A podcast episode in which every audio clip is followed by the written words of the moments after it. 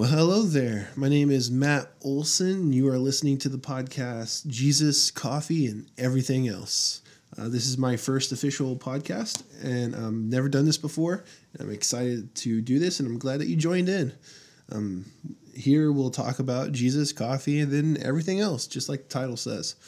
This morning I had the great pleasure of speaking at the Oak Hills Junior High FCA group, which is the Fellowship of Christian Athletes, if you didn't know what that was. They asked me to come in and speak to the junior high kids, and so I recorded it. And so what you're going to hear today is that.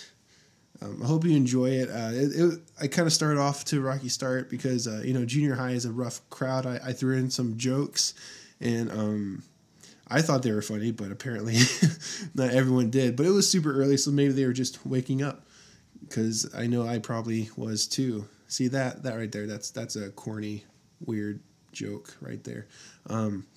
Anyway, so I hope you enjoy it. Amen. All right. Well, good morning. Morning. Okay, we're still asleep at school. Good morning. Thank you. So my name's Matt Olson. I am from First Montgomery Baptist Church. I am the youth pastor. I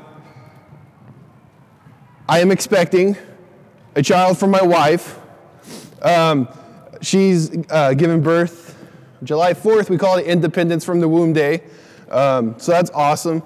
So I don't know about y'all, but I don't usually wake up this early. So it's super early and it's super cold. Can y'all agree to that?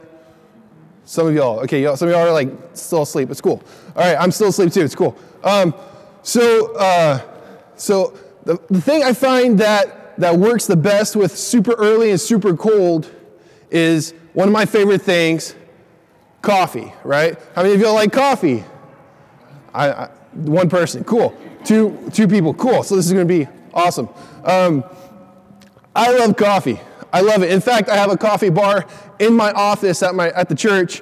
My mom gave me an espresso machine. My best friend gave me a French press, and my wife got me a Ninja Bar coffee system, which I know you're like, what is that? But it's amazing. If you ever want a cup, my office hours are 9 to 5, Tuesdays through Friday. So come on by, and I make a mean cup of coffee. So some people like coffee though. And they'll go to Starbucks and get their normal lattes or normal coffees. And that's fine. I love Starbucks. I do that too. But like I said, I love coffee. So I am continuously seeking how to make the best cup of coffee. How many of y'all been to Indonesia? No one? Okay, cool. Me neither. But I had a friend whose brother-in-law, he was a missionary. He went to Indonesia. They have this thing called civet coffee. Do y'all know what that is? Okay, in layman's terms, that's cat poop coffee. That's the name of it, cat poop coffee. I've had some. It's amazing. They basically feed these cat feline creatures called civets, and they feed them berries, and they digest them, and you know what happens next.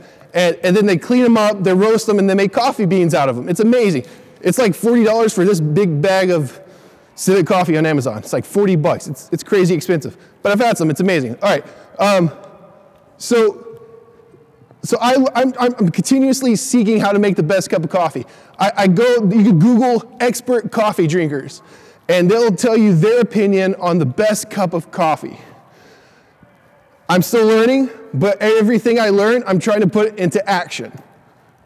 So I'm pursuing coffee and putting what I learn into action. It's amazing. You should try it. But the cool thing is, you can do the same thing with God. There's a difference between like and love. We have those people who like God. He's cool. All right. They have their weekly dose of God. They go to church on Sundays, maybe Wednesday nights if you have them. That's fine.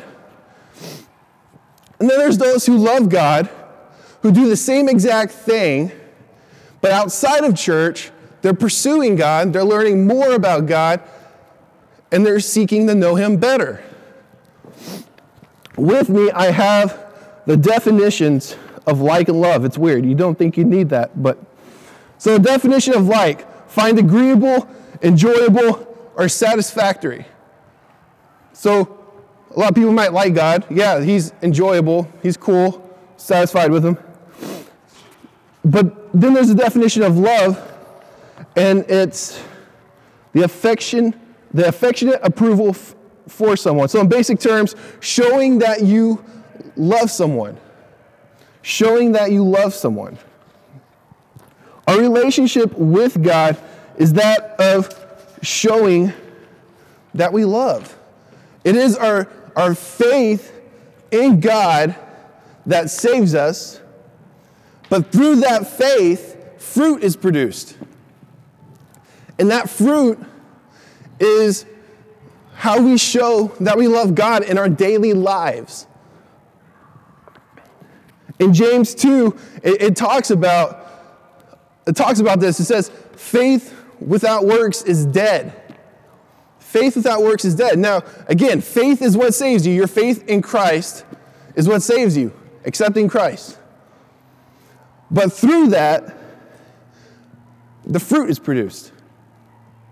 It then goes on to talk about Abraham and how God commanded Abraham to take his son Isaac and sacrifice him. That's crazy.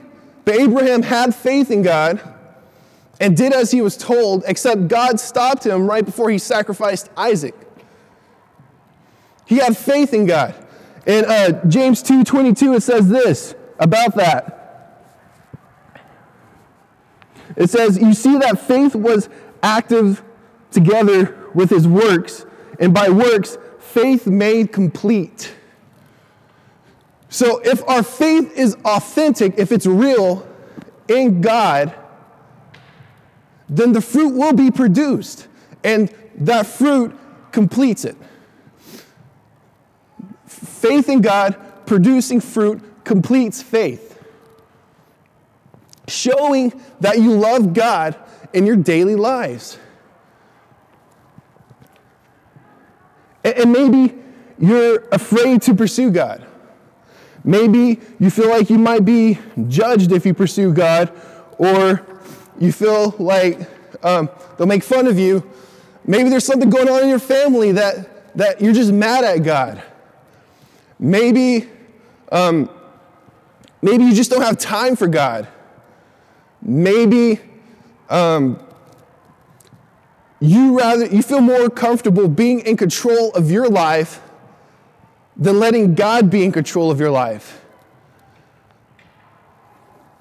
In Matthew 6:33, well, in Matthew 6, in the last half of it, Jesus is talking, and he's talking about how he created everything, and he loves his creation, but he also created you. And he loves you way more than he loves his creation.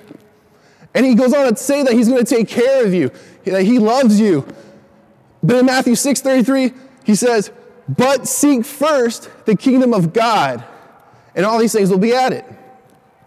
God loves you. He wants to take care of you. He wants your relationship with him to grow. But you have to seek him first in everything you do. He wants you to grow that relationship with him. And the only way to grow a relationship is to spend time with someone. In this case, God. To build a relationship, you must spend time with God. So seek first God in everything you do, and it's all going to, he's going to take care of you. And James 1, going back to James chapter 1, verses 2 and 3, it says this, consider it great joy, my brothers and sisters, whenever you experience various trials, because you know that the testing of your faith produces endurance. So in the hard times, if something's going on in your life that may seem like a trial, that might seem hard, you can find joy in God. How? Because if you put your faith in God, if you seek him first in everything you do, then your relationship with him, again, is going to grow, and you're going to realize that this earth and this world is just temporary. The problems in this world is just temporary. But the cool thing is that our God is eternal. His love is eternal. His forgiveness is eternal. Life with God is eternal. And he promised us this.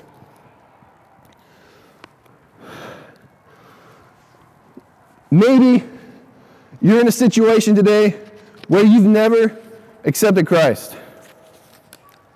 I encourage you, if you have a home church, talk to your youth pastor, talk to your pastor about that. It's the most important decision you'll ever make, because there's two outcomes to this. Either one, you accept Christ and you get to spend eternity with Christ and his love and his mercy and his forgiveness, or you don't accept Christ and you spend eternity away from God. I encourage you to speak to someone. And if we have time after this, I'd love to talk to you, but you might have class. So, but talk to someone. Talk to a pastor. Talk to a youth pastor, if that's you today. Talk to Coach. If you have accepted Christ already, then I want to leave you with a challenge to start seeking God in everything you do. Don't be lazy. It's so easy to be lazy. I've been there. I know. Don't be lazy. Seek God in everything you do. Be like Christ in your school, in your home, everywhere you go, with your friends. Grow your relationship with Christ and change your status from just liking Christ to loving Christ, to loving God. Thank you guys. Again, it's been an honor to be here. It's been amazing. Again, I'm at First Montgomery Baptist Church. If you don't have a church home, I'd love to see you there. Tomorrow night, in fact, we have our junior high late night from 7:30 to 11 p.m. It's glow-in-the-dark, capture the flag, air hockey, pool, basketball. We have a goggle ball pit, but that might be cold. And free food. So it's all free. We'd love to see you. If you can't do it tomorrow, we'd love to see you on a Sunday at 9:30 or a Wednesday at 6. Thank you, guys.